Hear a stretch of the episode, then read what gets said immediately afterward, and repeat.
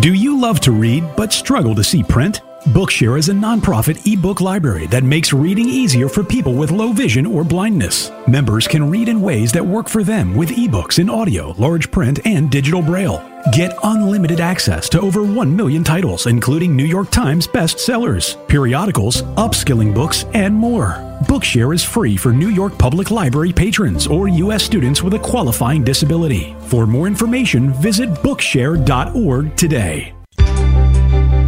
Opinions expressed on ACB Media are those of the content creators and should not be assumed to reflect product endorsements or the views of the American Council of the Blind, its elected officials, or its staff.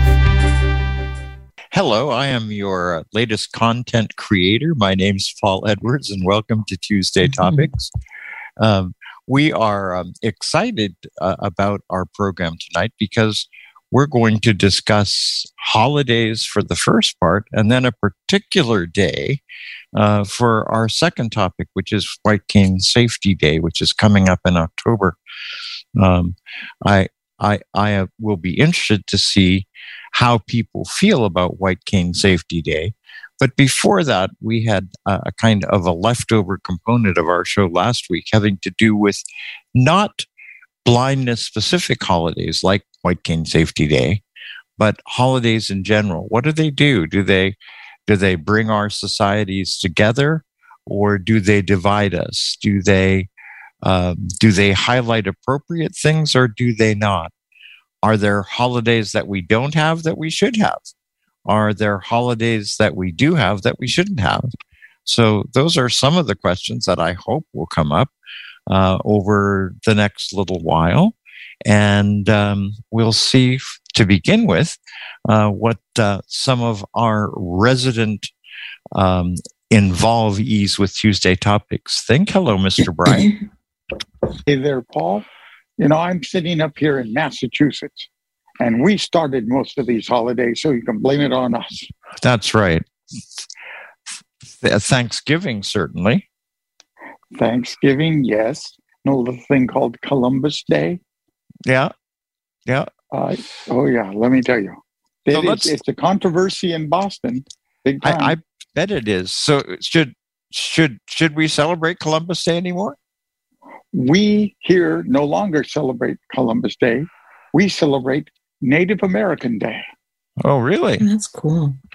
And we are in the process of changing our state emblem and our state flag to be more respectful of Native Americans. But you're not about to become the Boston Commanders. No. However, one of the interesting things here is, you know, we have Little Italy in North Boston, North area. Right. And they have Columbus Square. Right. And a Columbus Day parade. They're not about to rename. and the Knights of Columbus as well as an organization. All of those things. Yeah, all of those things. So, yeah, that's one of those holidays that I find to be an interesting one to consider. But it appears to be certainly being lessened in terms of its celebration. And we are very glad to welcome Miss Marianne back. Miss Marianne, welcome. Thank you. We want to know how the vacation went. Yeah, we do. Well, was it good? Did the girls have fun? The vacation was delightful, except that on Longboat Key, they have an infestation of no-see-ums, and I have no less than 100 bites on my arms and legs. Yeah. I don't know how you. I don't know how you know, because they're no-see-ums. So. Yeah, well, not the bites are not no-see-ums. I'll tell you that much. Gotcha. Where did you go for vacation? We went to Longboat Key. It's a beach up near Sarasota, Florida. Mm-hmm. It's gotcha. Nice. It's a nice area, except for the bugs. Yeah. Mm-hmm. When I was in Florida one time, I got a T-shirt that said, "I gave blood." Yeah, there you go. On the Keys, you know, down to the Everglades area. And I'm telling you, those bites last. They do. 2 weeks they last, and they itch every night. Mm-hmm. So I look like I had the measles. Oof. Yeah. Anyway, sorry. I know this is not on topic. Yeah. So, Marianne, should we be celebrating Columbus Day? I don't think so. I think I'm with Massachusetts. I think it should be Native American Day for sure. I don't think anybody even understands anymore why we celebrate Columbus Day. And that's just one holiday that I don't think we should be celebrating. And we have our streamer this evening, Mr. Larry Gassman. Hey, Larry. Hey. Are you a Columbus Day celebrator? No. I mean, I think we got the day off when I was working, for instance, but I don't know of anybody who actually celebrates it. They'll take the day off if their company awards them that. But, you know, I like the Native American Day concept because we don't really celebrate Columbus Day. It's just another sort of holiday that we get off. Of course, Bryan stole my thunder because one of the things I was going to say was that we didn't have so far a holiday in this country that was essentially a Native American holiday, and it would be interesting to know what day we ought to put that on. Should we? Stan Freeberg might say Thanksgiving.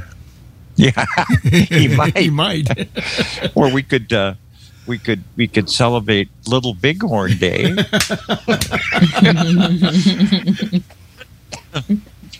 and of course we have our producer in chief, Mr. Rick Morin. Rick, should we do Columbus Day? No, I don't think so, Paul. I like the Native American Day approach. That's got a nice feel to it. I think that's good. Should we actually turn it into a real holiday instead of just a sort of a celebration? Do Native Americans deserve a holiday that African American folks have two, I think, if you count Juneteenth and Martin Luther King Day. Mm-hmm. Native Americans, should we have a real holiday where folks get time off to celebrate Indians? What do you think, Mr. Bryan? There is no doubt in my mind that we need to accept our history, mm-hmm. which isn't always pretty. Mm-hmm. And under those circumstances, this is one of the things that, well, really matters to me a lot.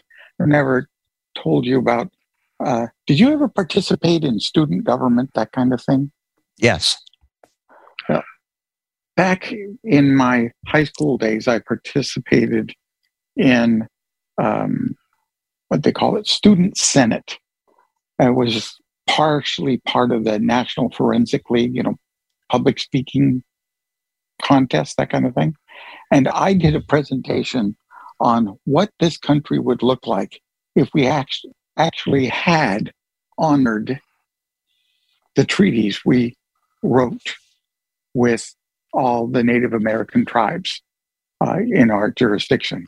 And I snuck a book out of our public library to be my illustration, and it was 8 inches thick of nothing but treaties.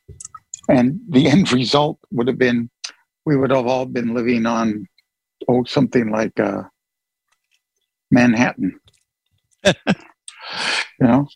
Really small.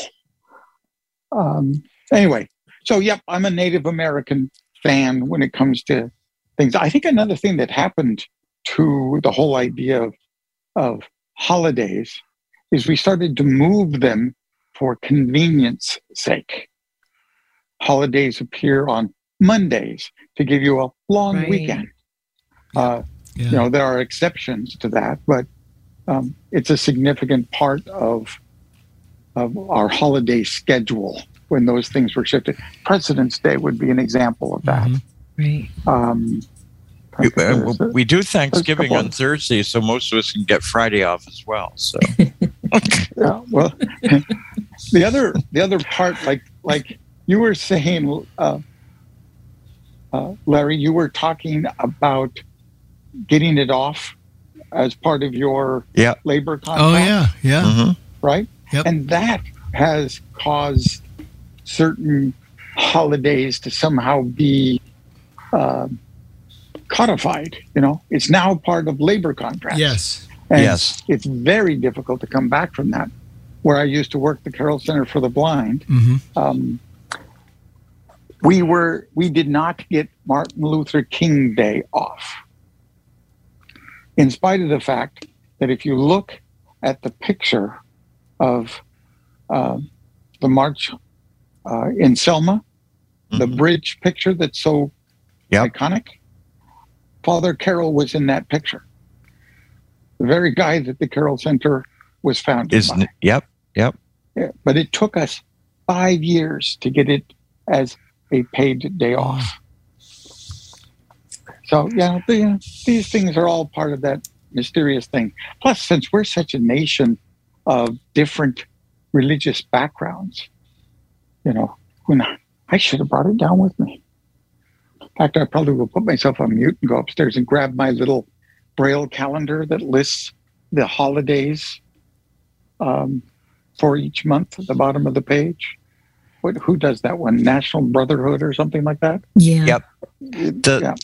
Yep. In countries like Trinidad, for instance, where I spent a good deal of my working life, 10 or 11 years anyway, we used to have a Christmas vacation and an Easter vacation, but we also had holidays for Eid al-Fitr and which is a Muslim holiday, and Diwali, which was a Hindu holiday, and no school, and everybody got days off for both of those holidays, which don't exist here. And then, there is an interesting comparison to Columbus Day in Australia and New Zealand, where in Australia there is kind of Australia Day, which is near the end of January, and they say it's supposed to celebrate Aborigines in Australia, but it is significant that it actually occurs on the day that Captain Cook arrived. So according to at least a lot of Aborigines there, it really doesn't send the right message because you're celebrating colonialism. So I guess that it's questions like this that led me to ask whether holidays actually bring us together or tear us apart. And I don't know what you can do. What do you do about commercialism? You know, it seems to be enmeshed in almost all of our holidays now. And even when I was growing up, when I was young, there was still some yep. aspects of it that I think have yep. progressively gotten worse. Yeah, commercialism doesn't have anything to do with Christmas, does it? Oh, never. That's another Freebird song to listen to. Yeah. Green Christmas. But absolutely yep. it does. And it's so sad. It, yep. You know, but that's and the same thing with the holidays. When Bryan was talking about that, I hated when holidays, in essence, got tangled in with the weekend, just so that people could take a longer weekend. I much more enjoyed the holidays on the day that they were supposed to be at. Well, they had more meaning then. Sure, right? They did. Sure, they did. So the largest minority in this country are people with disabilities, but we do not have a disability holiday. That is a day where you get time off for disabilities. Should we have a holiday on July 26th to celebrate the ADA? Oh, you know, there's reasons for these things to draw attention to something, right? Mm-hmm. That is frequently not dealt with in other ways. And, you know, why Martin Luther King Day? To draw attention so we don't forget the whole civil rights movement, right? That was behind that one, right? But by making it Martin Luther King Day, are we not at the same time denigrating Hispanic heritage, Pacific Islander heritage, Native American heritage, disability heritage, all of which are accepted minorities in our country? But we have two holidays that celebrate one particular minority and no holidays for any of the others. Maybe we need a minority holiday.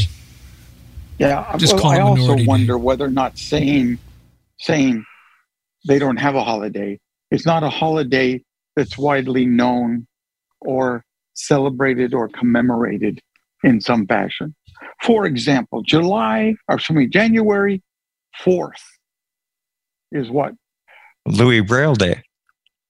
Yeah, it's World Braille Day. Yep. Absolutely. Yep. Absolutely. When did anybody other than the blindness community acknowledge the existence of that? A year ago, when the United Nations was forced to do it. Will they continue to do it? Probably only as long as we have somebody like Aubrey Webster there. Well, you never know. You never know. I was thinking of also, Larry, you talked about commercialization of things. What in the world? Is it always on our calendar? Valentine's Day. That's true. It's 1,000% commercial. Yeah. 1,000%. And it just makes people who don't have anybody to share it with feel bad. Yeah, there's that too. Absolutely. Causes you to buy candy, causes you to buy flowers, causes you to buy cards, causes you to buy. I find that more offensive than the omission of one group as it appears. Because I honestly think of Martin Luther King as the leader of the civil rights movement. I didn't say black civil rights. I didn't say Hispanic civil rights. Right. I get what you're saying, Bryan, but I don't think I'm prepared to buy it. Do you think the intent behind the holiday is really what was, in essence, most important, and then it grew into something else? I don't think the intent was ever to celebrate civil rights per se, because if that was the intent, then Hispanic folks and disabled folks and other folks whose civil rights are limited would have been invited to participate. Mm-hmm. And for the most part, we have not been. And I have never, I don't think I have ever seen, except when I've made, speeches on Martin Luther King Day, which I have a couple of times, but I don't think I've ever seen any effort made to include other folks with other civil rights issues in the Martin Luther King celebration. Well, maybe my community is radically different than everybody else. Yeah, but maybe so. There's a real concerted effort to involve all minorities in our Martin Luther King breakfast here in Watertown. That's a good thing. That is good. I've been invited as a representative from the disabled community. I wasn't there to represent everybody, but that's how I got my invitation, was as chair of the Watertown Commission on Disability. Mm-hmm. And by no means was I the only one representing somebody other than, I don't like the phrase African American, because a lot of people trace their lineage to Africa eventually, but they think of themselves first as Jamaicans who live in America, or for that matter, I know a couple of folks from Samoa who are quite dark-skinned, but aren't of African descent as far as anybody can tell. Sure. So under those circumstances, maybe it would be better if that day were named Civil Rights Day, so as to encompass more. It would certainly be less ambivalent. Yeah. Excuse me. It might be interesting to ask our folks whether they think it would be possible to make that kind of change in the environment we operate in now. I'm not sure it would. Yeah. Do we have any hands of people who would like to speak out about this? By the way, let me put right next to St. Valentine, St. Patrick. Well, no. Yeah, here you go. I don't know whether Terry will be with us, but I'm sure she wouldn't want you to be denigrating her St. Patrick's Day now. Oh, she'll be with us, I'll bet you. Well, but I mean, clearly that's pretty commercial now as well. You're right. It certainly is. Yes. Well, and it promotes a stereotypic set of ideas. You think so, sir? To be Irish. I would never say such a thing, sir. Miss Marianne, do we have any hands? Yes, we do. Deanna has her hand raised. Miss Deanna. Hey, Deanna. Hey, talk to us about whether we should have a... Two of my favorite men. Yeah, thank you. Should we have a Native American holiday, Miss Deanna? Well, I think I was really wanting to talk about Martin Luther King Day and what... Go for it. My employer, my last employer, did was give us the day to do community service and call it a reciprocity day, because society has benefited on the backs of so many people that it was important to serve those people. So I worked a day at our local food bank. Of course, they were a little bit overwhelmed when I walked in the door with my little guide dog and said, "Hi, I'm here to volunteer today." And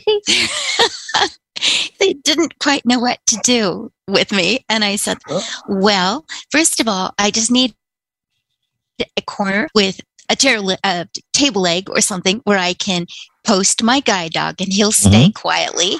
And then I need to clean my hands and do whatever anyone else is doing. So they brought me first toilet paper on a big trolley thing and said, package them in 4-roll packages. And so I quickly did that. And then they go, "Oh, you're done?" Yes, a blind person can count to 4 and put them in a bag, honestly, and tie the bag up and stack it on another flat, and so...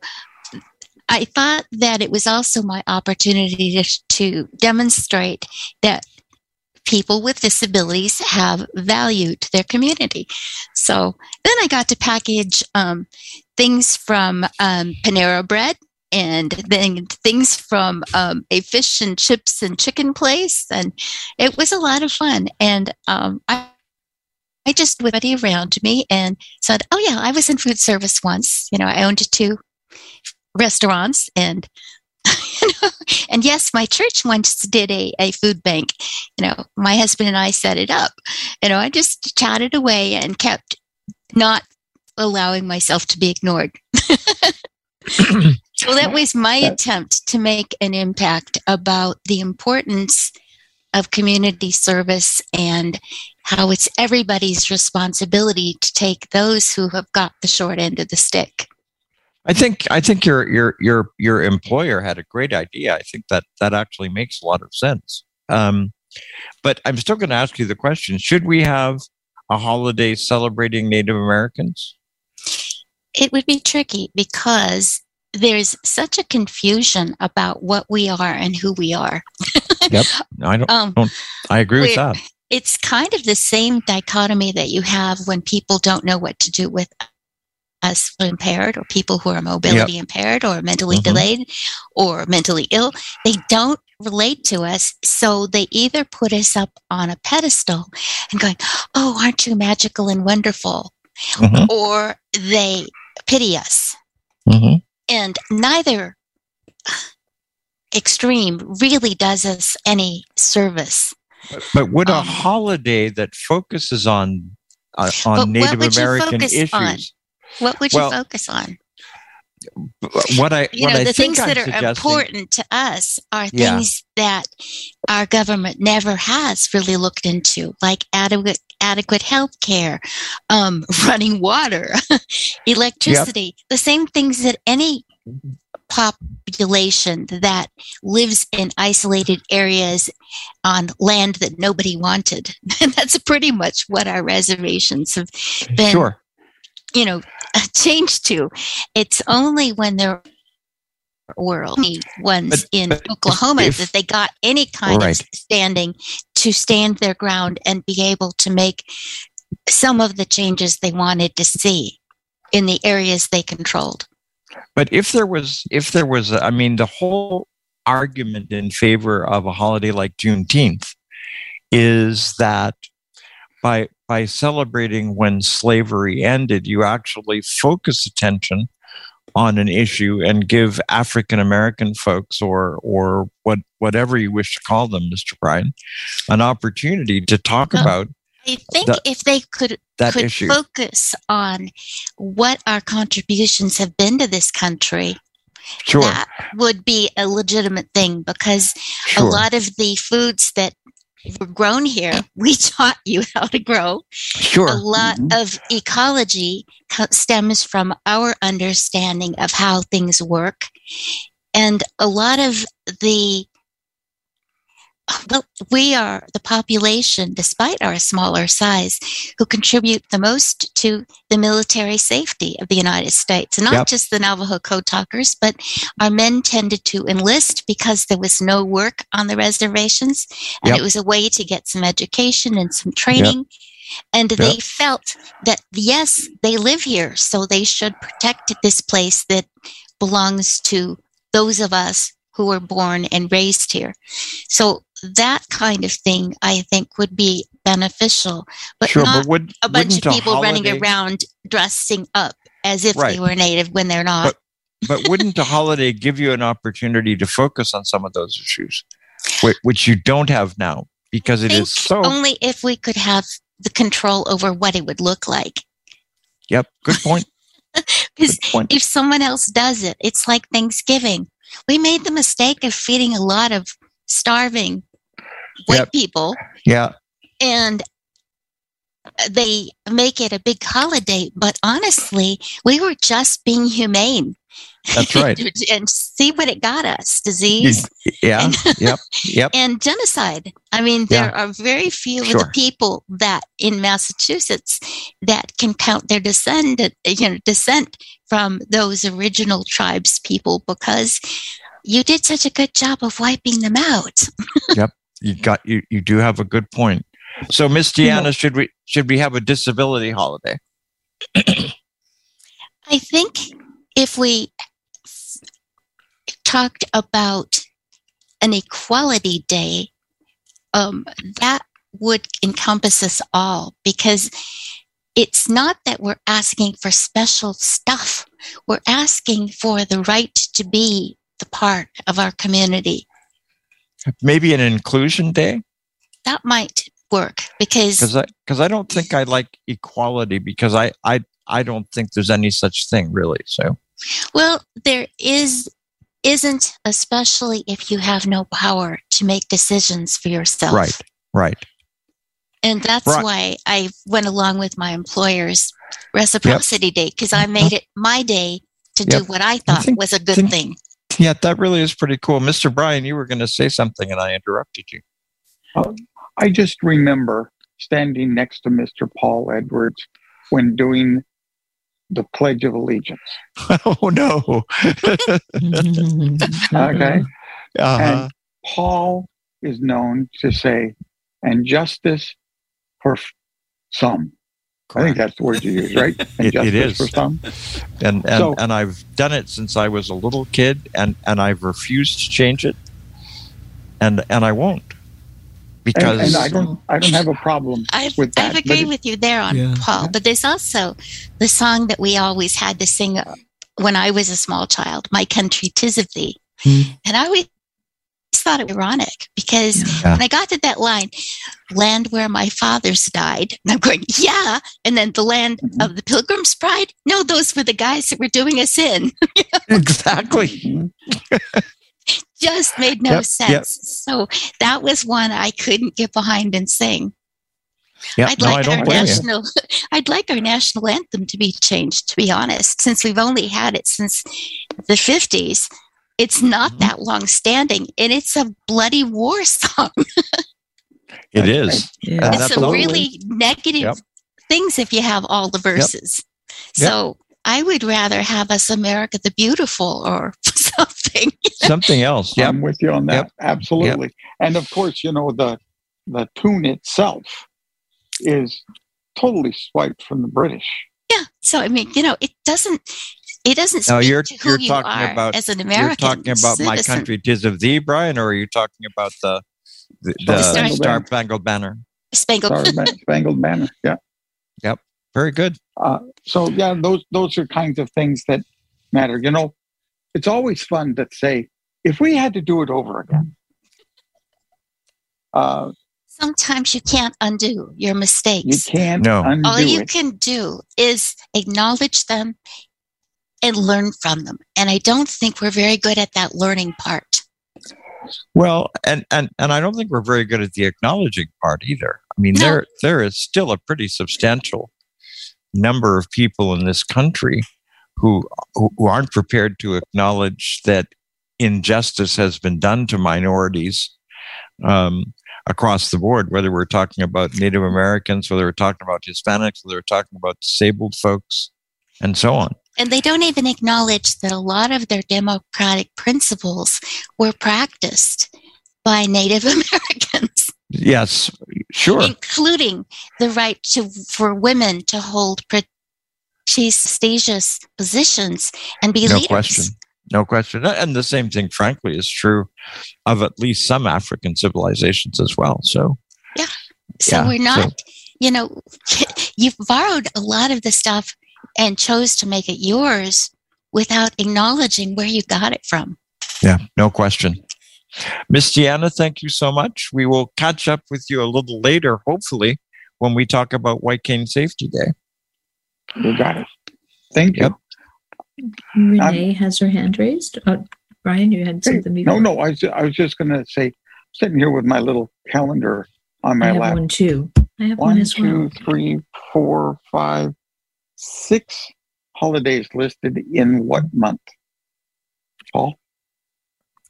And what was the question? Six holidays listed in what month? In what month? Yeah. Okay. Yeah. In what month? I can't cheat, right? July. No. No, May. I don't. I was going to say April. April. Passover, Easter. That's Ramadan. Yeah. Palm Sunday. Good Friday. Yeah. Passover. Yeah. Easter. And they actually show the end of Passover. And they don't show the end of Ramadan, so maybe that's in May. That's in May. I already looked. Yep. That's amazing. And here we have a country that's all about religious freedom, a huge part of our background. And in this one month, we have Islam, Christianity, and Judaism. Not bad for one month to have all of those going. But, you know, when I looked at those and saw things like there's Palm Sunday, Good Friday. When you hear those Palm Sunday in particular. Yeah, Palm Sunday is not a holiday, though, and really neither is Ramadan. So, well, again, I'm talking about there's religious events like Ramadan and Passover. Yes. And then there are religious holidays that have been established as a given date, although there's no real substantive evidence that they actually happened on that day. Christmas and Easter are good examples of that. Yep. So if we can't find evidence for them, we make it up. Yep, I agree with that. Now, you had talked about someone else who had a hand up, Miss Marianne? Yeah, Renee has her hand up. Hello, everyone. This is Renee Arrington Johnson. Hi there. How are you doing? So, welcome.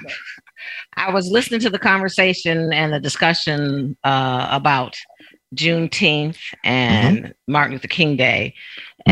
And the comment was made, and correct me if I'm wrong, that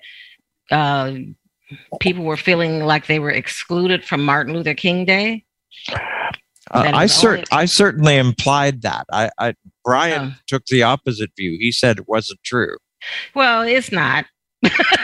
But I chaired, when I lived in Michigan, I chaired a Martin Luther King event. I was on the committee and I chaired it sometimes, but it was actually sponsored in a county that was predominantly white by about 70% by an organization called the Interfaith Center for Racial Justice, which had been around for eons, ever since the civil rights time.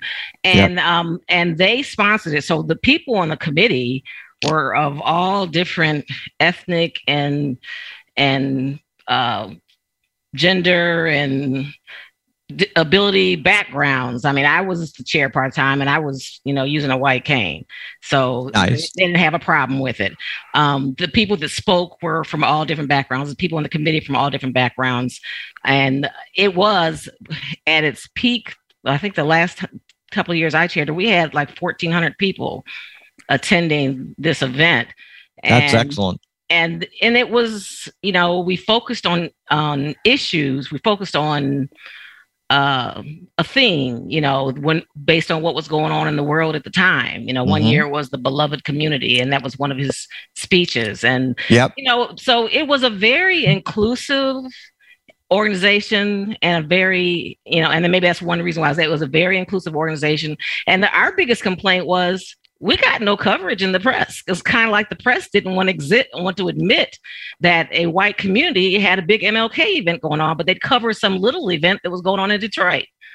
And so, so sometimes I think we always have to remember that there are things going on that you might not see. And the other comment I would make, and maybe this is not these people here that are on this, maybe you're just taking the stances, is that as a person with a disability, I don't wait for somebody to invite me.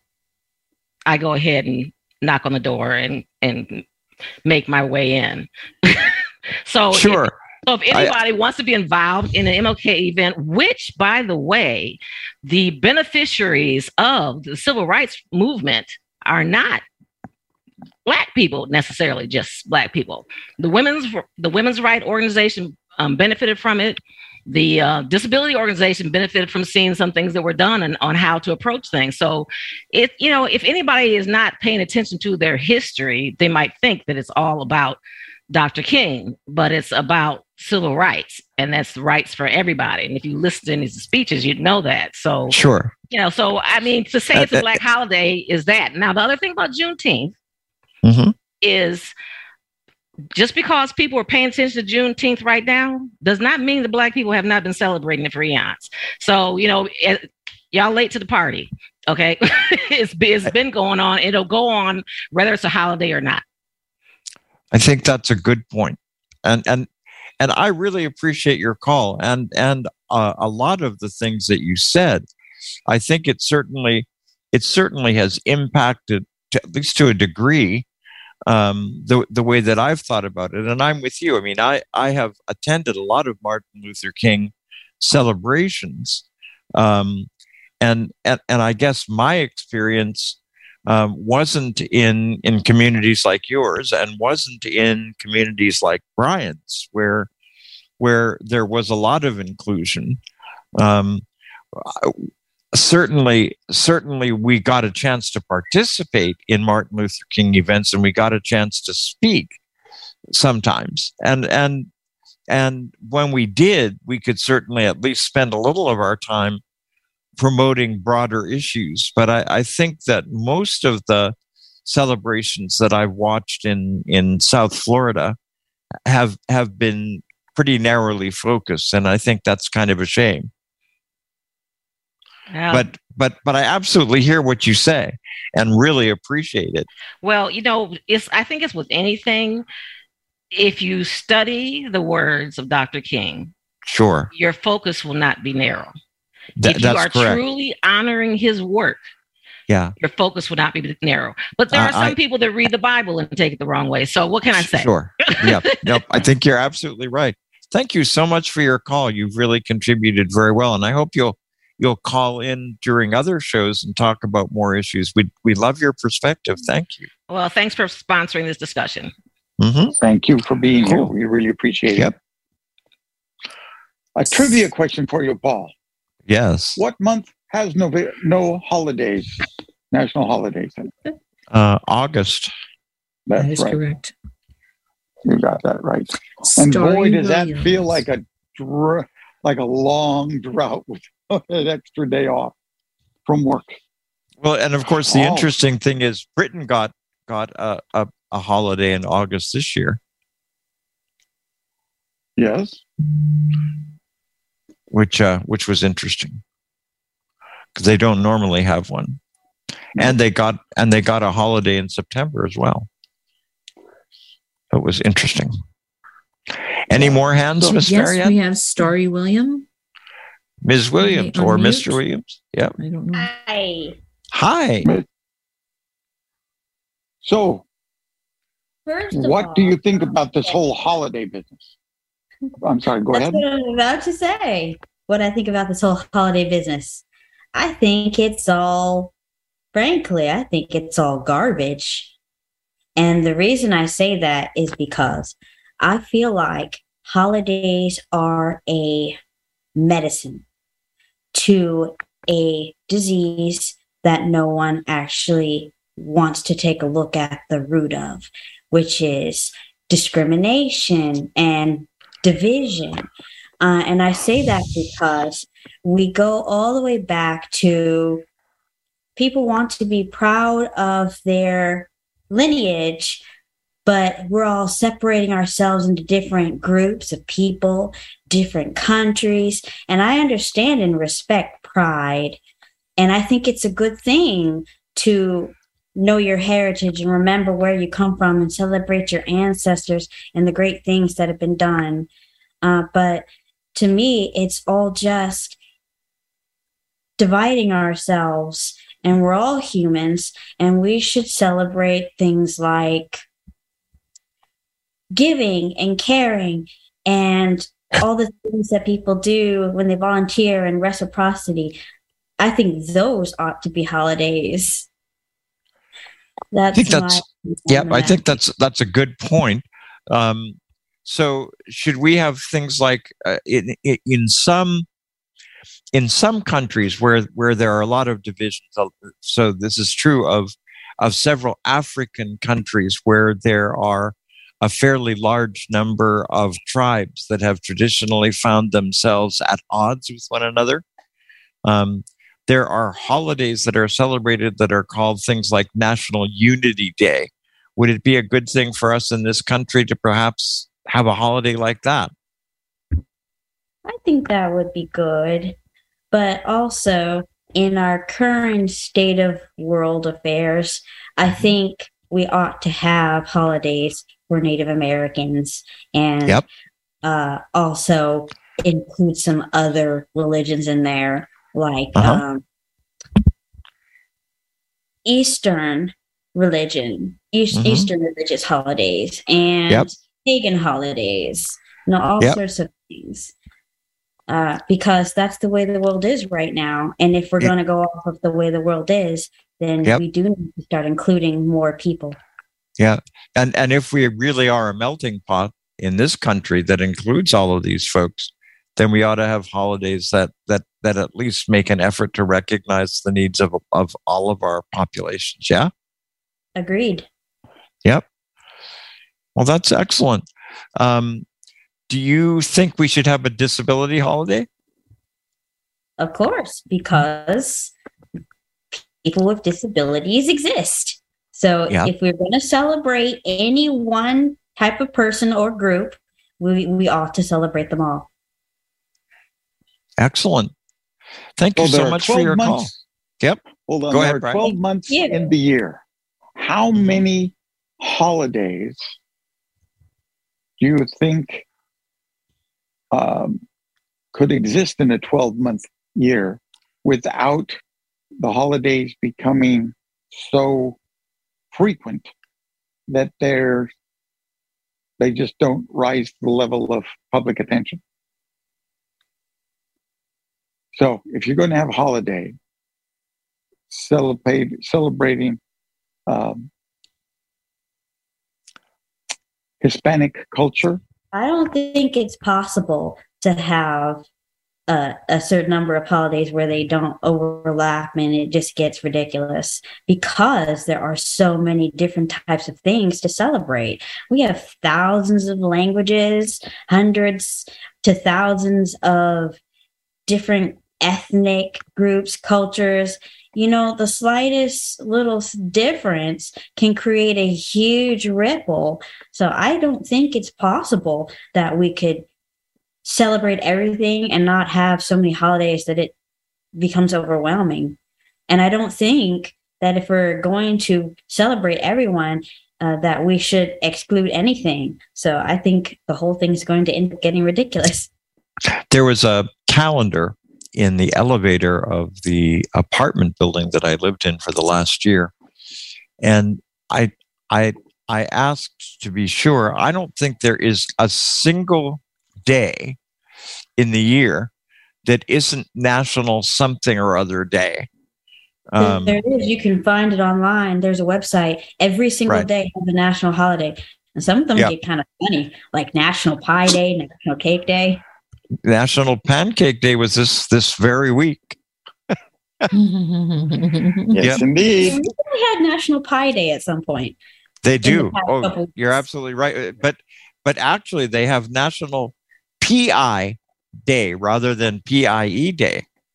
Exactly.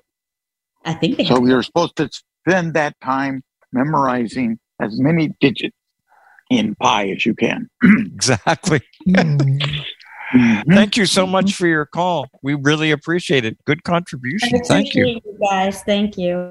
Take care now. Miss Marianne? Jane has her hand raised. Miss Jane. I am glad to be here. And what a great conversation. I don't know, do you spend the whole time between times thinking about these things? And it shows up. But I want to recommend a couple of books that have had a significant impact in my heart and mind and spirit. One of them is called How the Word Was Passed, and it's by Clint Smith.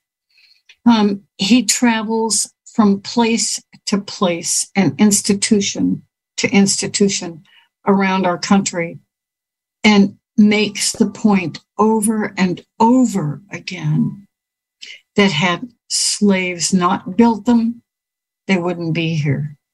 And I think, to me, if I were going to have a holiday, I would, no, wait, I want to say one other thing. As a young girl, it was my remarkable opportunity, along with my twin sister, to be at a place where Martin Luther King was speaking, and we got to stand right by him. And it was so amazing to us to get the energy of him. And I don't remember the words, but I remember the energy and the power and the heartfeltness of his message. Hmm? So if I were going to have holidays, I know there was one other thing. I had this counted out. As a teacher, and now thoroughly, thankfully, retired well and truly, I very often would use sleep shades with adults. And it was compelling to see that what they learned most about was communication. They didn't talk about being blind or having sleep shades on. What they talked about was, how do I find my way around? And they talked a lot more. So it was, you never know what you're going to what the result will be. Mm-hmm. I'm not always liking assimilations like that, but if you're willing to be open, you never know what they'll turn up. So if I were going to have, and I would use them, but knowing that if I wanted you to learn about being blind, I'd say, come on, lose your vision, and then we'll talk about it. You know, skip this stuff. If I were going to have holidays, they would be based around understanding the bigger picture. Why is it that our country is so full of privilege that separates and divides rather than blesses and helps? That would be, and I don't know how you'd name that holiday, but that's of concern to me. And I really appreciate days where we can come together. And that would be another one, coming together, let's do it together holiday. You know, there are five, what I developed and what I call inclusion questions. They open conversations, and then they let you, the asker, shut up and listen and learn. One of them is, how would you like me to address you today? What would you like me to call you? Another one is, how does this work for you? Another one is, what brings you here today? And another of my favorite life questions is, what information, if any, would you like me to help you get, or would you like me to give you today about this situation? And nice. I always add the specific time frame, because tomorrow it could change, and what you would need tomorrow. So I just want to go and listen, but I really appreciate this, and I'm going to hop back in when we get around to White Canes. Yay! Very good. One question for you before you go. You said 2 books. Did I hear 2 or did I only hear 1? No, you did. The other one is a new book about disability. And I didn't write down the title. Wait a minute. I'm thinking, Paul, I'm going to have to send you, I think it's called Easy Beauty. It's a wonderful memoir of a woman who was highly educated and just had to really rock a lot of people's boats. And the book is not about how much of a superachiever she was or an overcomer. It was like, here's what I faced and here's what I did. So nice. I agree with some of the comments people have made about, you just put yourself out there. Don't wait to be asked. Say, hey, wait. Yeah. Yep. I think that's true. Miss Jane, thank you very much. Miss Marianne. Pam has her hand raised. Miss Pam. Oh, my goodness. These are hard acts to follow. Okay. I have very mixed feelings about holidays, because once they get commercialized, regardless of what the holiday is, they get commercialized. It pretty much ruins whatever the basic idea was for the holiday. Maybe not always, but it frequently does. And then when we started changing holidays just so that some government employees primarily would get a long weekend, well, school kids never got those days off. I went to school on Columbus Day. I went to school on Memorial Day. I went to school on Veterans Day. Didn't go to school on Labor Day, but a lot of those holidays that, and Valentine's Day, of course, never got Valentine's Day off. No. So, And I think a lot of so-called holidays really don't so much bring us together. It almost separates us more, because you have this one that's Muslim. Well, some of us didn't grow up in the Muslim culture. We don't really get it, you know. We don't try. It's just it's not part of our culture. And obviously, for I'm sure there are plenty of Muslims or Buddhists or some of those religions whose names I can't even pronounce. They have a hard time with Christmas because it's not part of their culture. So I have very mixed feelings about holidays. Now, should we have a disability holiday? No. I think every day, those of us in the quote disability community, unquote, should be, as a previous caller said, step out, make your, or something to this effect, step out, make yourself known, make yourself available, and serve, do something for someone, rather than having, and this kind of relates to White Cane as well, rather than having a bunch of blind people walking down Main Street with their white canes and snarling up traffic because some people are trying to get to the grocery store on the only day they have off because they're working 2-3 jobs trying to make ends meet. Mm-hmm. They're not going to be very happy. And it almost separates people more than it unites us. So I want to ask you one question about commercialization, then I'll see if Bryan has a question for you. But can't we affect the way holidays are celebrating by the way that we celebrate them? In other words, if for example we say we don't want Christmas to be commercialized, so we make an agreement within our household. We say we're not going to buy any Christmas gifts for each other. Yes, to a point we can, but then probably wouldn't work with little kids, though. No, it wouldn't, because every time you turn on the TV or the radio, or if anyone, those of us that still listen to the radio, they're all the commercials. Yep. And all the movies and all the whatever, you know, about the commercial aspect of things.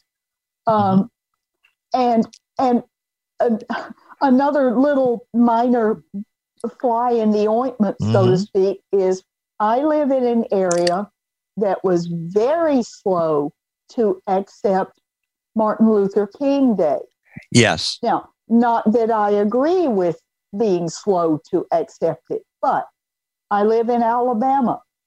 That was the heart of the Confederacy, and there are still Confederate generals that are celebrated, one of whom had the same birth date as Martin Luther King. Well, people were trying to celebrate both at the same time, and it got very interesting around here. And I bet it did. It did. And so that can be a real problem when you have 3, 4, 5, half a dozen things being celebrated on the same day. You mentioned National Pi Day. Well, look at how many people offer promos on March the 14th, no less, for PIE, a free PIE when you show up at a certain restaurant, a certain eatery, or a certain store. So there's just, I mean, we really open up a whole Pandora's box when we start talking about holidays. Ms. Pham, thank you so much for your call. I don't have the solution. Sorry. I wish you did too. We on this program attempt at solutions, but we mostly talk about what the nature of the issue is in order to better define it and that kind of thing. You were talking about commercializing. There's another thing that we've done to holidays, and that is politicizing them. As you were saying, you know, Martin Luther King Day versus the general from the Confederacy. That, I'm sure... Robert E. Lee. Had nothing to do with... You know, it was more politicized than it would have been had the two holidays or 2 days you were celebrating were going to be... I don't know, John Paul Jones and some famous sports figure. Not the same. Right. Not the same. Oh yeah. This could be politicized. When you have celebrate Labor Day, Memorial Day, Independence Day, Flag Day, Veterans Day. Yeah. Who do you see at events held on those days? Politicians. Right. Always yes. Politicians. Yes. And here in Boston, if you're a politician and you don't show up for the Patrick's Day parade, you have dissed a lot of people, lot of them. Even those who are not of Irish descent still think, right, you're too good for the rest of us. That may also be true of Columbus Day celebrations, right? Exactly. It is. Oh, boy. It is. In the wrong place at the wrong time. Yep. Miss Pam, thank you for calling, Pam. Thank you. Thank you. Great topic. Yep. You too. Miss Marianne? Jane has her hand up again. Hello, Jane. Go ahead, Miss Jane. Got about 30 seconds. If we don't have more hands, we'll go on to our second topic. Jane, you just have to unmute. You sent me. You sent me the alert again. This is Pam. Yep. Whoever was supposed to get it, you sent it to me again. So she may not have gotten it. Sorry about that. Hold on. Ugh. Suspense. Okay. Which way did they go? Which way did they go? Hold on. Hold on. Trouble is that whenever anybody changes their hand position. Yeah. She's just gone. So Jane's hand is gone now. Very good. So we move on to topic number two, Paul. We do. Defined as? Well, White Cane Safety Day is what it's often called, but it's interesting because though we're going to be talking about it as White Cane Safety Day, the fact is that the proclamations that are coming out of the White House now don't speak to White Cane Safety Day anymore. The White House declarations that come out in October are now for National Disability Employment Month. And there are no longer from the White House or from Congress any proclamations with regard to White Cane Safety Day. Now, there generally are in cities and states still. And of course, White Cane Safety Day is on October the 15th. But the question really that I want to explore is, has it outlived its usefulness? Is it now to the place where it's sending messages that we no longer wish to send?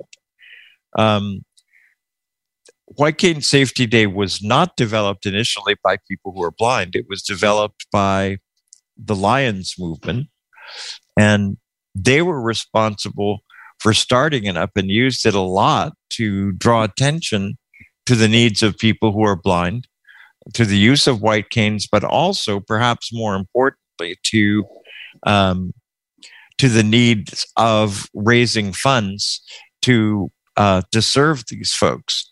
So right from the beginning, they saw White Cane Safety Day not as we as blind people see it, but as a way of focusing attention on blindness so that money can be raised to help the blind. That's absolutely correct, without a question, that it was its origin. And still a number of Lions clubs around the nation and around the world are continuing to sell little white lapel pins, lapel pins as a fundraiser. And the money that's raised goes primarily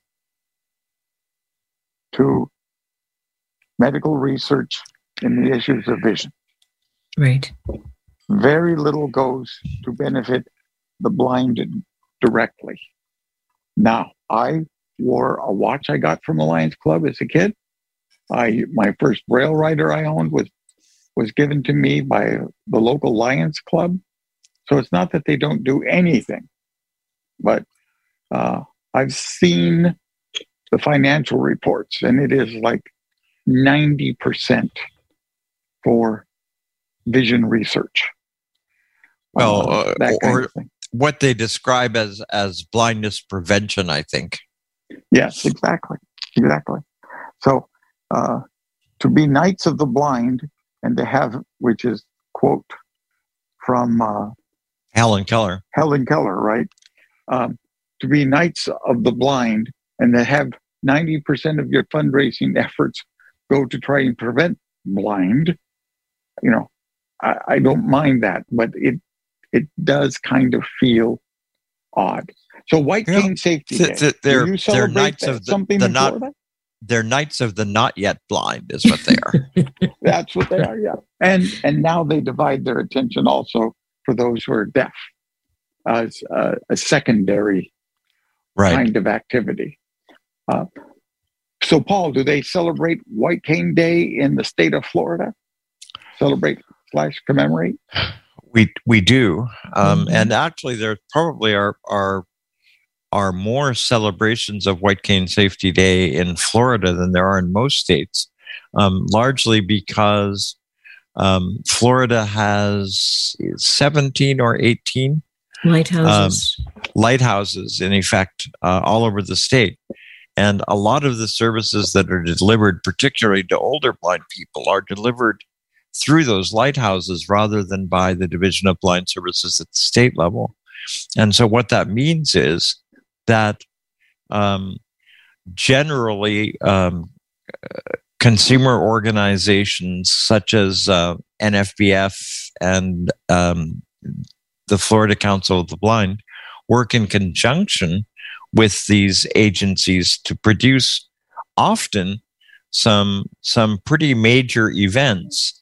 And it actually has the cooperation has been good in some respects, because if you've got agencies as well as consumers at the heart of planning a White Cane Safety Day activity, you're probably much more likely to get participation from government as well. Yes, and here in Massachusetts, we do a White Cane Safety Day. And before the pandemic, it was celebrated, explained, yada, yada, at a big event at the state house, the state legislature. And the three significant consumer groups of blind people in Massachusetts, the Federation, the Council, and Blinded Veterans, all contribute to underwrite the cost of that, and the state agency and the not-for-profit agencies associated with the blind do a number of things in support of that day, including allowing their staff to attend during the workday to help bolster those numbers a bit. But also they frequently are there and showing off what services they provide in terms of O&M, everything from National Braille Press doing orientation, mobility, maps, and you know, that kind of thing. So it does draw the blindness community together in a way that is totally non-contentious within the blindness community in the broadest sense of the words. There have been some pretty, what I would call kind of a guerrilla warfare things that have happened, you know, blindfolding the mayor of Worcester and having him cross an intersection that we've tried to get to have audible traffic signals. That got the press's interest. Now, did you get audible traffic signals out of it? Yes. Good. Because it became a bit politically shameful not to support it. So, nonetheless, but what kind of message does getting politicians to cross the street blindfolded send?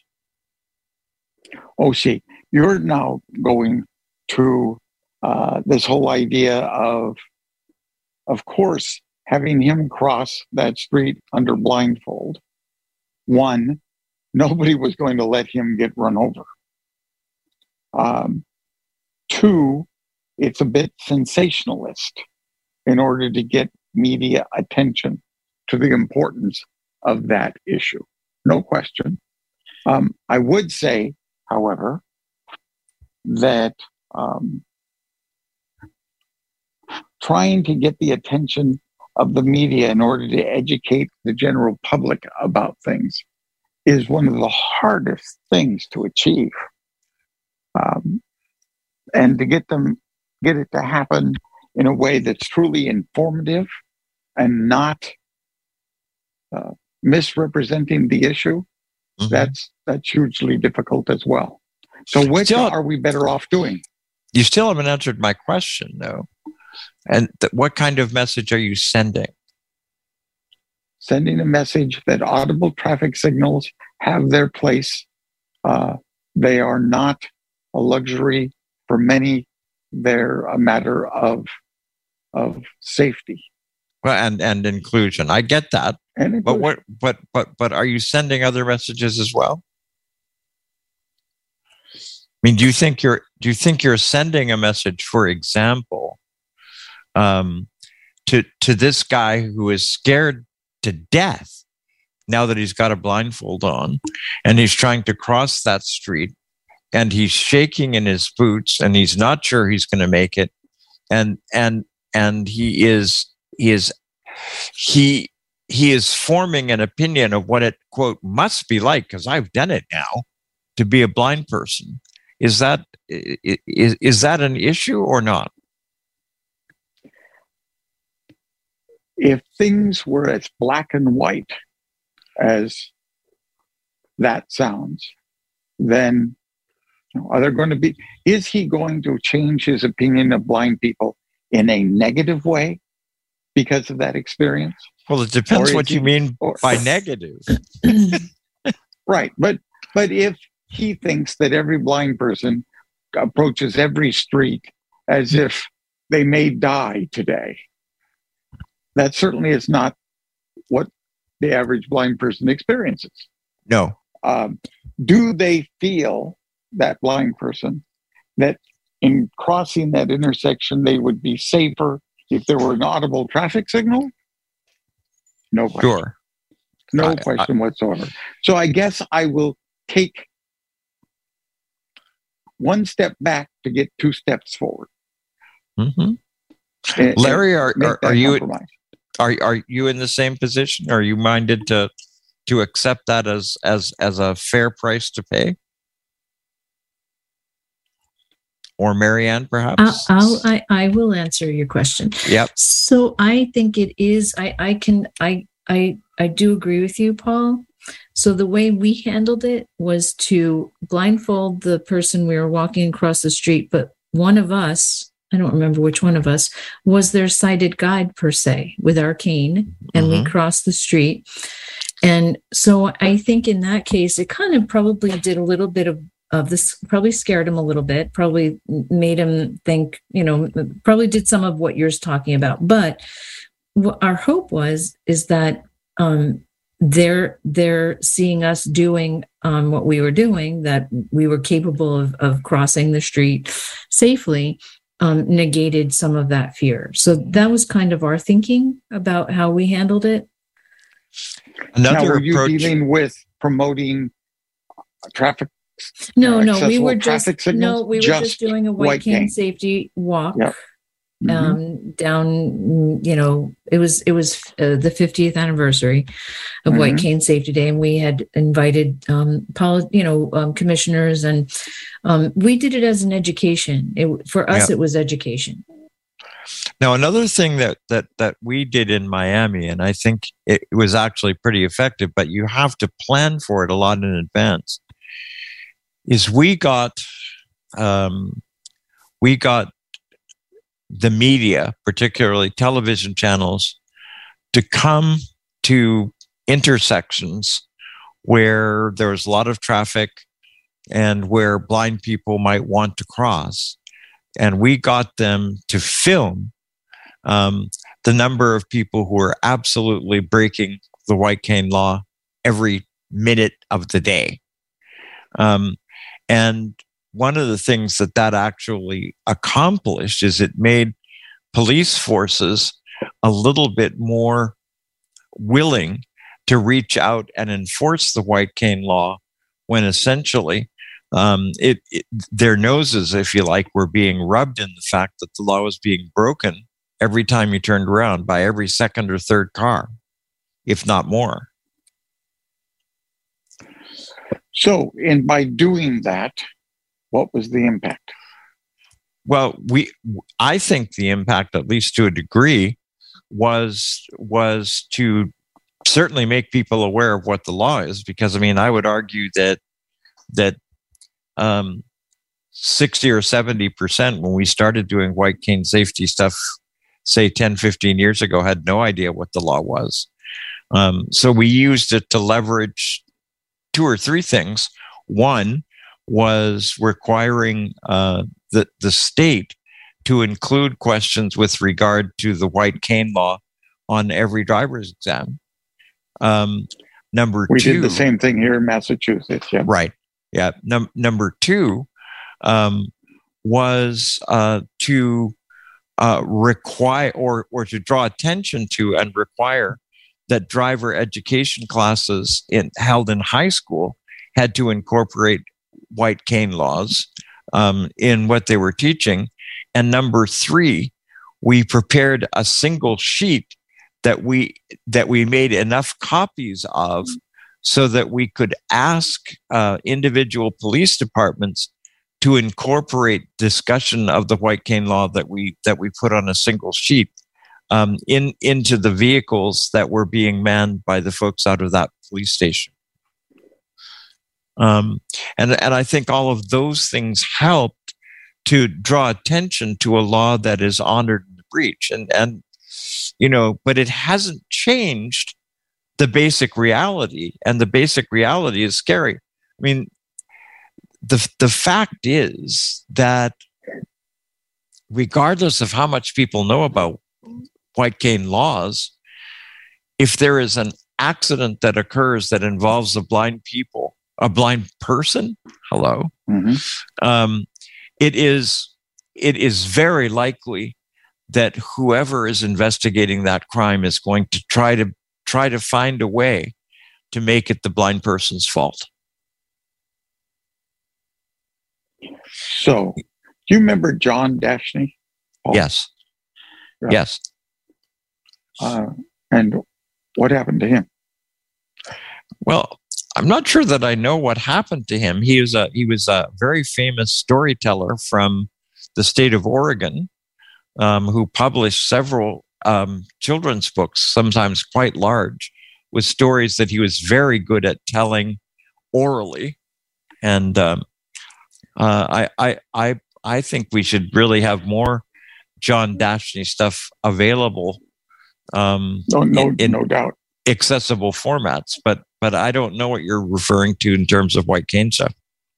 Do you know any blind people who died as a result of a traffic accident?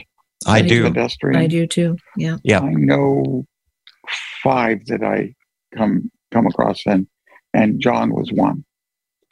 But there was also there's also many ways that drivers kill people, kill pedestrians. Sure. I mean, we as pedestrians are second-class citizens to those behind the wheel.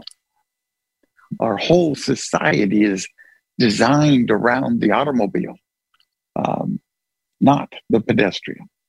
And now I'm getting a little worried because I've seen a significant uptick in blind pedestrians being hit by cyclists.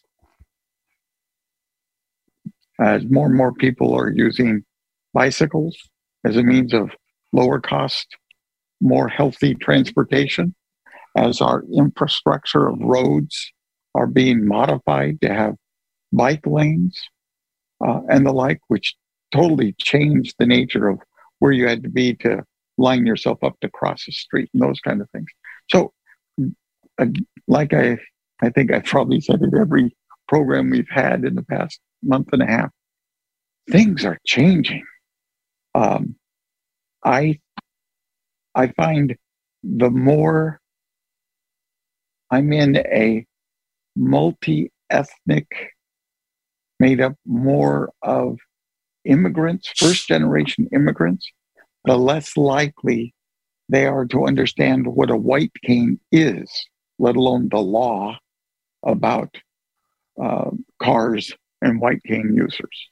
So the White Cane Safety Day is important in that at least if we do it right, it gives us a chance to make sure that more people understand that. Yes, absolutely. It's also true that in post-pandemic times,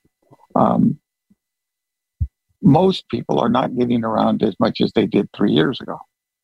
They're not out on the sidewalks walking as much today as they were 3 years ago. And a lot of blind people who used to take public transportation are taking paratransit, are taking Uber and Lyft as their means of getting around. So they're walking across those streets less often. All of this changes the dynamic. And what has the impact of accessible pedestrian signals been on White Cane Safety Day? Exactly. When we talk about blind people and being safe out in the built environment, then we talk about how much can we do by changing the technology, the engineering of space, versus trying to educate people about what it means. I think one of the questions, one of the questions, though, that I guess I have is, are we getting less and less bang for our buck because of the fact that we are creating an expectation in the community? And that expectation is that there are a bunch of blind people out there who are trying to navigate the streets of our cities as pedestrians. And the truth is that that number is, and I don't have statistics to prove it, I just have a sense talking to friends that I know and blind people in general. But I think there is a huge decline over the last 20 years in the number of blind people who are operating as pedestrians in our communities. I would agree. No question in my mind. And part of it is the changing demographic of blind people as a group, of course. We're getting older. We're losing our vision, statistically speaking, later in life. We're talking about a person becoming, the average age was something like 71 among all blind people. That meant half of them are over 71 years of age. And they didn't grow up as blind people to get there. The vast majority of them are blind as an aspect of aging. So what access did they have for O&M training? How much money is spent on the older blind in Florida versus the employment age blind? Probably 10%, if that much. That, mm-hmm. That much. So that changes things pretty radically. The other aspect of this, of course, is the growth. Growing is not the right word I'm looking for. The diminishing number of people who are trained to do orientation and mobility. Those who are employed as O&M instructors have bigger and bigger caseloads, either as an aspect of distance I attended the Kansas Association for the Blind and Visually Impaired convention last weekend, and virtually.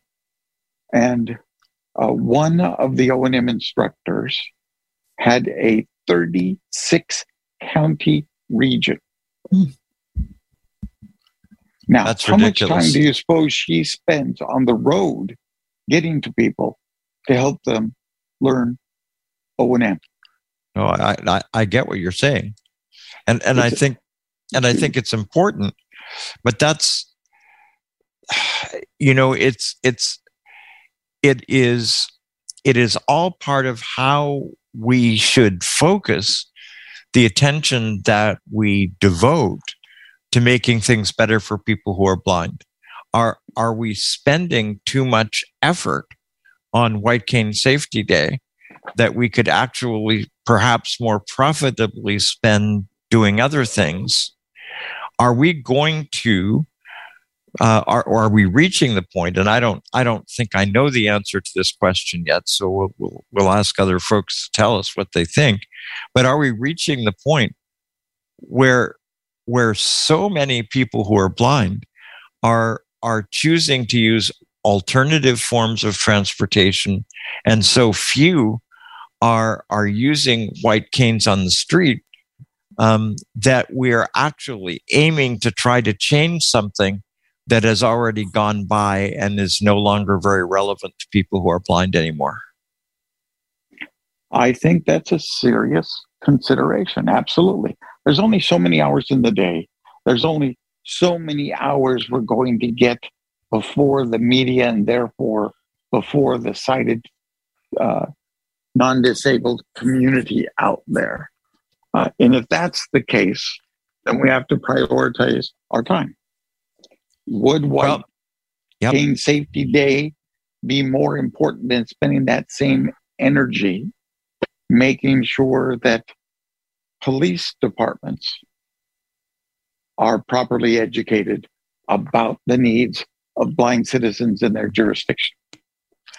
You know, one of the things that we have not been able to do, we've passed resolutions at the ACB and the FCB that say that we want statistics of people who are injured in accidents to be collected with regard to folks with disabilities. So far, I don't know of any state who is actually collecting that data and making it available.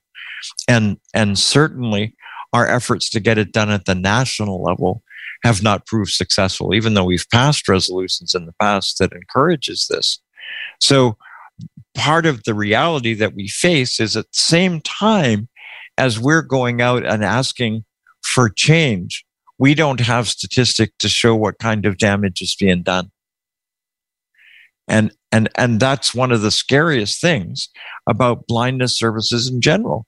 The truth is that if we are challenged by someone to demonstrate statistically how we know that the situation is what we say it is, we don't have the evidence that will enable us to do a good job of covering that. I agree that numbers tell a story. So when it comes to convincing somebody of the truth of some statement or other, you know, blind people can be trained to cross an intersection independently and safely, utilizing this device called a long white cane. Right.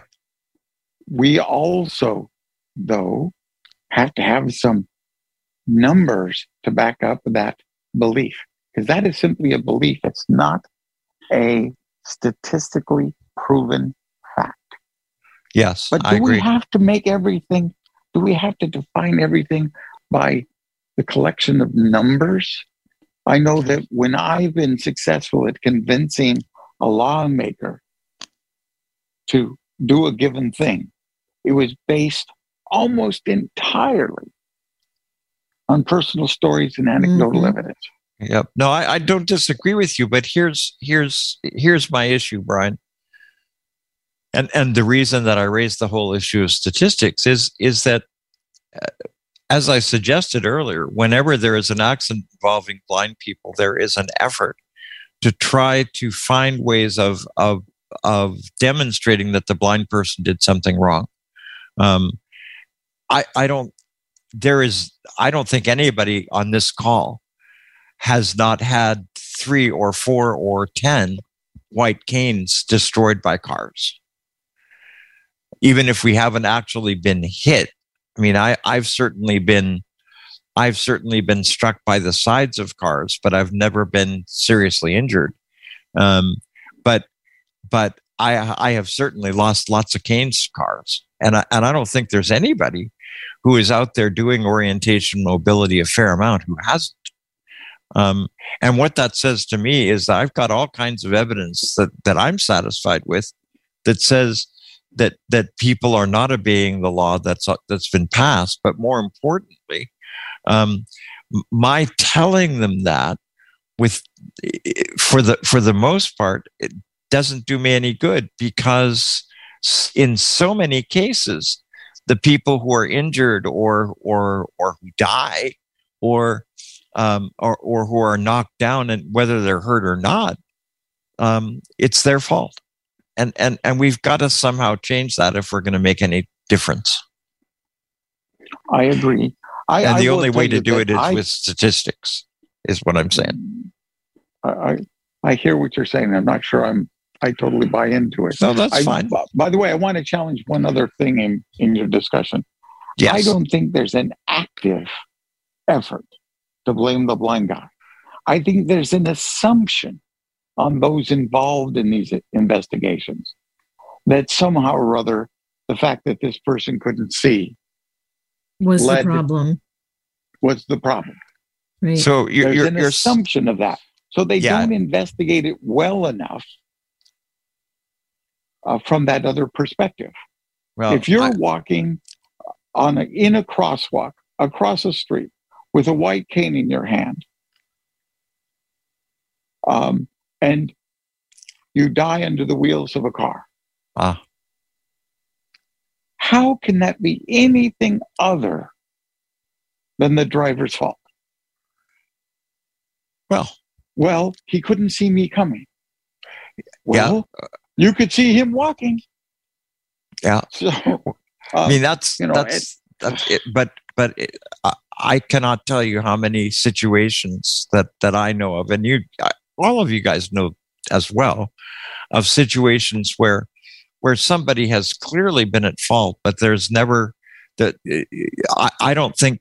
Well, aside from anything else, do you know what the strongest penalty that is available for somebody who violates the white cane law? A fine. On a very small one, a misdemeanor. Not even a felony, a misdemeanor, and so virtually anybody is going to be able to suffer through a misdemeanor. Do we need to be focusing on making the penalties for violating the white cane law greater? Because are police officers ever going to devote much attention to dealing with a charge that can only ever be a misdemeanor? No question. Yep. No question. I've always been about how to keep something from happening rather than punishing as a means to achieve change. You're punishing an individual. You're not punishing society for that. So society doesn't pay attention to these kinds of problems. You are indirectly punishing every blind person who attempts to walk in the community by making it clear that the society doesn't care whether they're safe or not. Yes. Now, I have to tell you, when walking around the streets of Watertown, I have been treated very well by fellow pedestrians. Yes. They'll pick you up and carry you across the street, Bryan. They will. You're absolutely right. If you let them do it. Whether you want to go across or not. Exactly. But again, I would call that, what would they call it? The sin of omission, something like that. Sure. While drivers, yes. I have only once or twice in my adult life been treated with an acknowledgement that I need to cross that street, and it's difficult to figure out when. And the trouble is that sometimes people will actually be nice, and we have no way of knowing that they're being nice. We don't know whether they've stopped there so that we can cross, or whether they've stopped there because they're waiting to turn. Yes, that all of that is true. I also think, though, that so we're going to shut up in a second because we need to give other folks. Say. Yeah, exactly. Yes, I'm sorry. Let's do that now. Yes. Ms. Marianne? Yeah, Story has her hand up. Hi there. Hey there. Hello. So, hi. Just a few things I wanted to say. You mentioned that there are less and less people with white canes being out as pedestrians, and they're taking all these vehicle type services more and more. Yes. I went to the transportation call that occurred recently in the ACB community. Right. And what was mentioned was one of the reasons that we're taking more and more vehicle type services is because it's getting more and more dangerous out there with the cars. So there are more and more cars out there, and they are speeding, they are obeying less and less the laws. So it's become more and more dangerous to be a pedestrian, especially one. Yep, I think you make a very good point. But it's sort of sad if you think about it that the longer the law exists, the more dangerous it is because people ignore the law. Yeah, but I think you do make a very good point. Yep. Yes, I think it is definitely more dangerous on average to cross the street this decade than last decade. But more cars, quieter cars. Yep. But the truth is it ought to be better because there are certainly many more accessible pedestrian signals, whereas the only clues that we had before they came along was listening to traffic. Yes. The more there are accessible traffic signals, that should help. Have you seen any numbers at all on how many intersections are utilized accessible traffic signals? I have not. What percent would you guess? Not a clue. I wouldn't say it's any more than 10, though. I would say less than that. I will be surprised if it's 1%. To be honest with you. Yep. Because they only get installed when that intersection is being reworked. That's correct. In some fashion, right? That's where the laws and regulations insist under certain circumstances, and truthfully, they only get installed when somebody puts pressure on them to do it. Certainly, or that's often the case. Now, we have to acknowledge that there is a new rule in California that looks like that may change some things, which is exciting, and it's a huge step in the right direction. Ma'am, was there anything, more that our guest anything to else? Say? Yeah, anything else that we can help you with, or shall we go on to the next person? I had a few things. My second one was about statistics and blaming the victim. I think maybe they are actually actively out there seeking to blame the victim, blame the blind person. Yeah, because that is a societal norm amongst various groups that are trying to protect themselves from harm and things that happen to them. There is an active victim blaming thing out there. Yep. So, and good point. Statistics.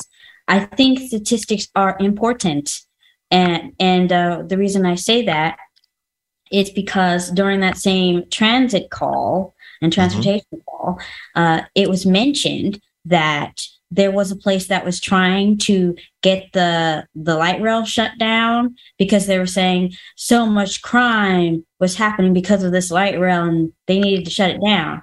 But when you looked deeper at the statistics, they showed that crime had not increased. It had gotten more focused on these areas where there were long, dark tunnels and lights far between. So having the light rail had not increased crime. It just gave criminals darker areas to focus their attention on. And so they used those statistics to fight getting the light rail shut down and to understand the situation better. So statistics are important and we need to have them. And I Excellent. Thank you very much for your call. Good point. Thank you. Thank you. Yes, Marianne. Pam has her hand raised. Pam. I'm back. We see that. Oh, yes. Hey, Chucky. Oh. Try to take about 1 minute, Miss Pam, so that we can get to others. I will do it quickly. Considering that I live in an area where not only are there no accessible pedestrian signals, people don't even know what they are. Mm-hmm. And some of the streets in my area where you would cross the street, there are no traffic signals, period. And so, I would like to be able to walk more to places that I frequent. But if I do that, I'm taking my life in my own hands because there are, not only are there no audible pedestrian signals, At this one intersection, there are no traffic signals anyway, except way over on the other couple of, well, it's a confusing situation. There's a traffic signal some distance away, but it serves the opposite side of this major highway. It's literally a highway that goes through my town. And so it's really not safe for pedestrians, period, whether they're blind or sighted. Yep. Yeah. So what should we do about that, Pam? Well, we need to, what I'm hoping to do soon, I learned of a person that I know very, very casually, who is a traffic engineer, and I am going to contact that person and tell her about what's going on, what some of the problems are, and suggest hopefully a solution. And the thing is, traffic engineers think roundabouts are the greatest things that ever happened on the face of the earth. Yeah, well, afraid so. For pedestrians, and especially those of us that are sight impaired, roundabout might as well be a curse word. Yep.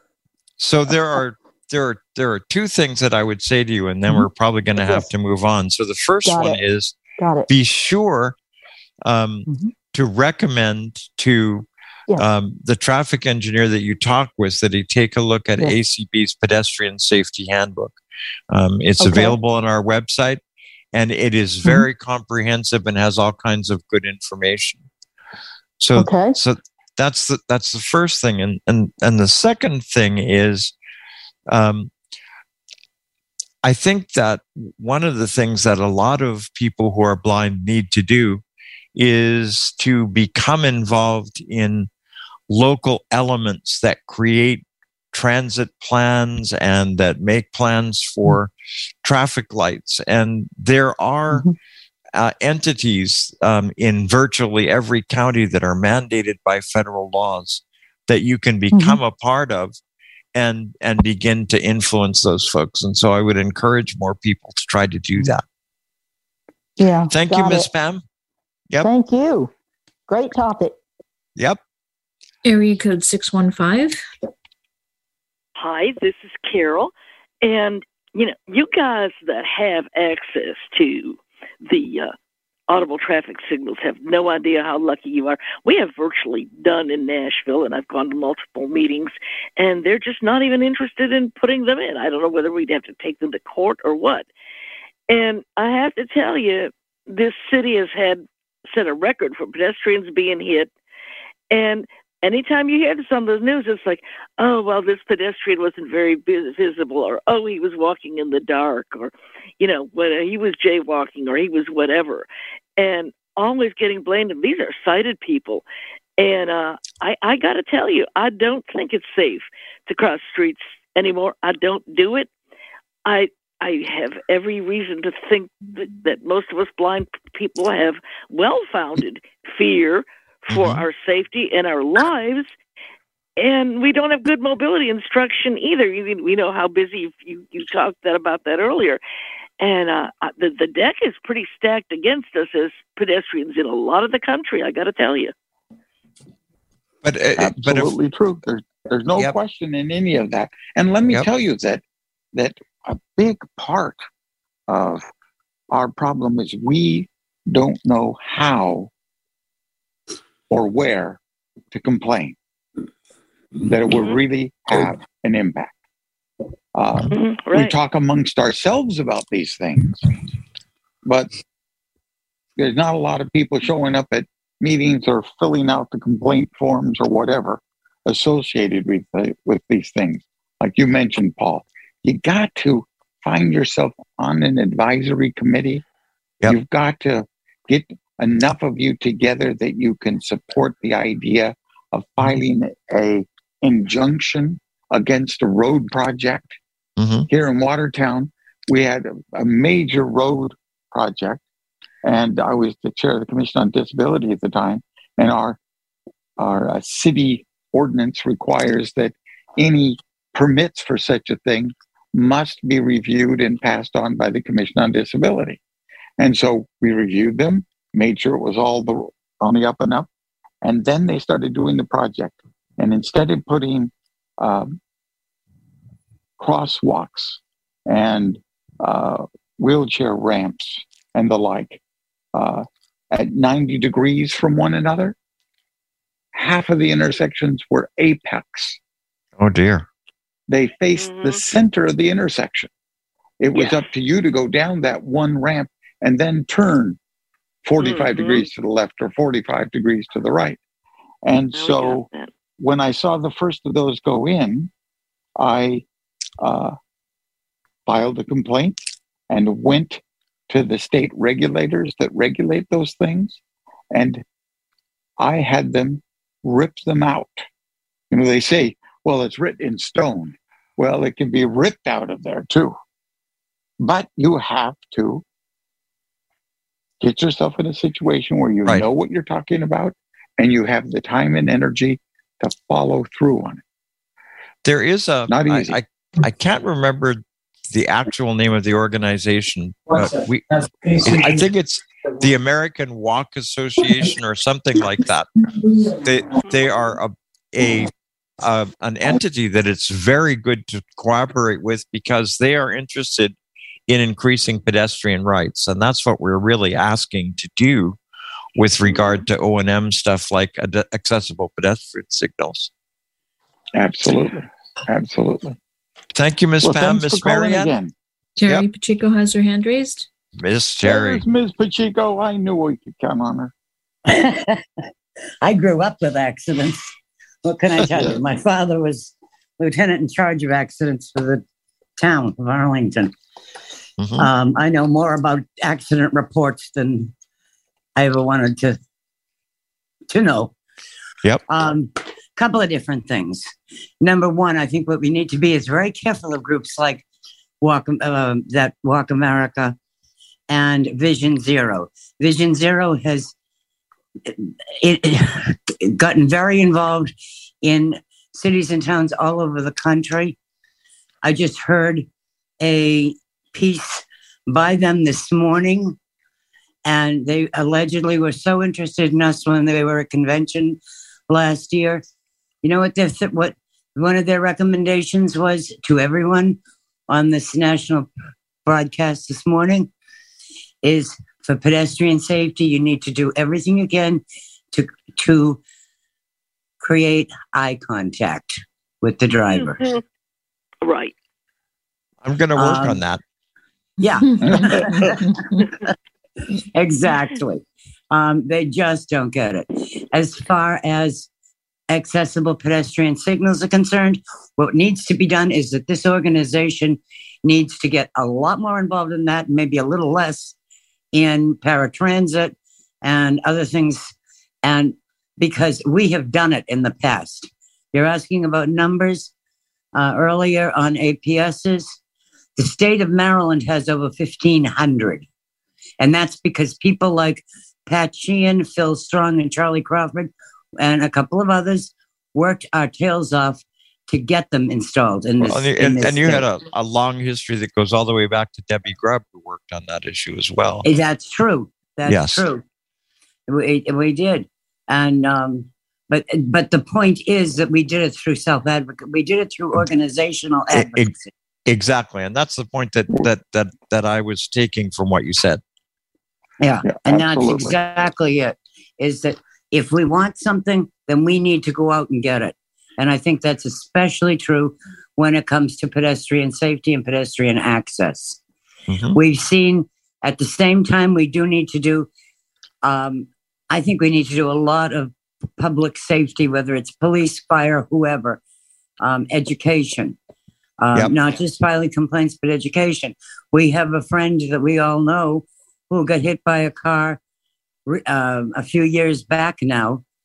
The woman who was driving told him that she was putting on her makeup,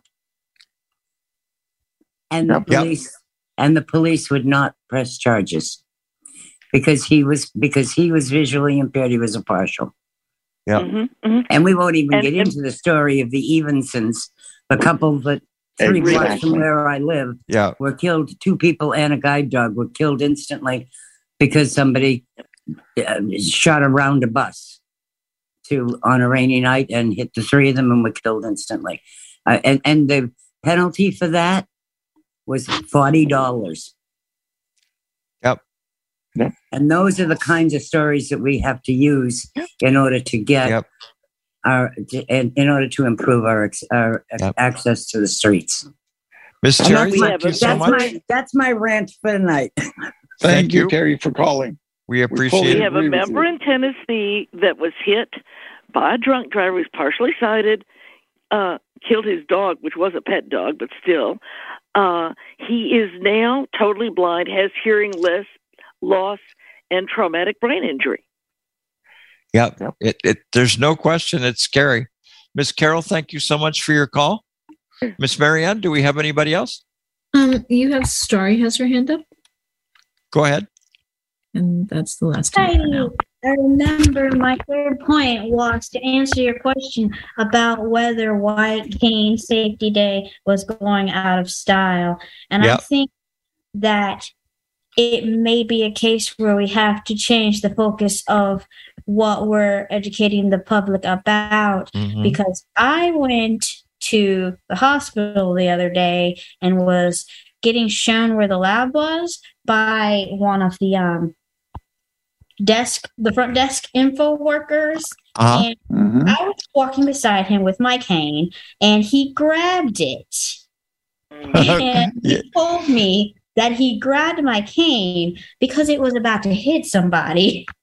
And I told him the job of the cane is to detect obstacles so that I don't hit somebody. Yeah. It makes sense. Lost her. Oops. Very good. So, Mr. Bryan, summarizing the White Cane issue, has it outlived its usefulness? Does it need to be substantially changed? Where are we with this White Cane Safety Day stuff? I think it needs to be redesigned. And something we didn't mention here today is the plight of the guide dog user mm-hmm. in the same situation. Ought it to be a White Cane Day?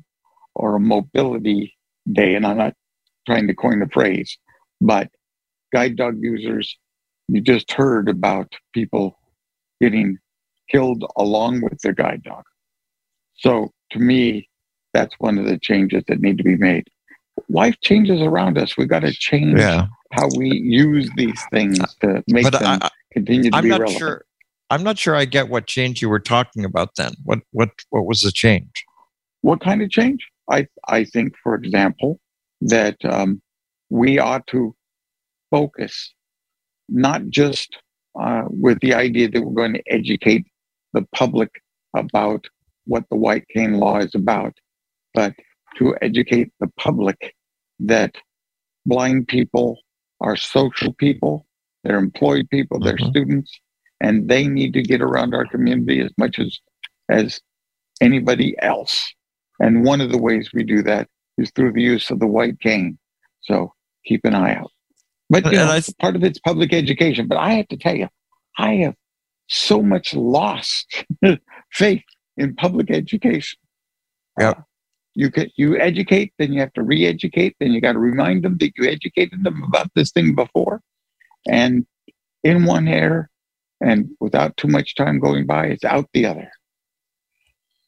And I think one of the other issues, and maybe we can mention this, then I'm going to ask Marianne and Larry and Rick what if they have final thoughts. But the last thing that I wanted perhaps to add that we haven't really talked about is every one of the 50 states has white cane laws that actually give blind people rights.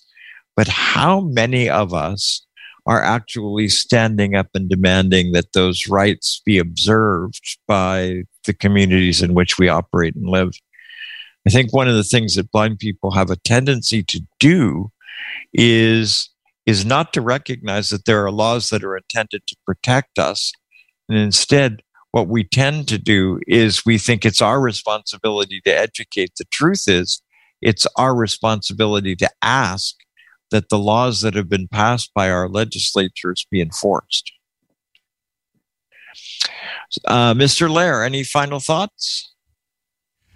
No, only that I'm learning a lot, and that's especially about the latter topic. The topic for the holidays, I have some misgivings about where we've come and how we're doing it, but I've learned a lot about White Cane Safety Day. It's in essence, I'm not excited about it, because I think it's changed from what it may have been originally intended, but we continue on. I think it did a lot of good to begin with. It did. I don't think any of us would question that. Miss Marianne, what's your thoughts? I don't have a lot of thoughts, except to agree with you. Your last comment is very poignant, and it's not just about the White Cane Safety Law. I think blind people in general accept their lot rather than, it goes for paratransit. We have paratransit systems that try to work outside what the ADA allows. And I know so many people who just say, okay, we have a system that says, well, we can't take you today because it's not a priority trip. And so many people just say, okay, and move on rather than say, no, that's not within the law. And so I agree with you. I think that we need to do a lot more about standing up for ourselves rather than just accepting that it's okay to break the law. Excellent. And Rick, I know you've had trouble sort of jumping in and out, but any final thoughts from you in the 30, 40 seconds? Nope. So I think that one of the things that I would urge everybody to take from our discussion of White Cane Safety Day is that the issue is much more complex and much less cut and dried than we're often led to believe that it is. I think there is a lot we can do with White Cane Safety Day that can make things better for those of us who are blind or visually impaired, and for the rest of society as well. But this will only happen if we're prepared to work effectively and continuously to work to change the way that the laws are perceived, both by our society and by blind people themselves. That's been our Tuesday Topics for this evening. I want to thank everyone for being here. We'll see you next week, and check tomorrow to see what we're talking about. Good night.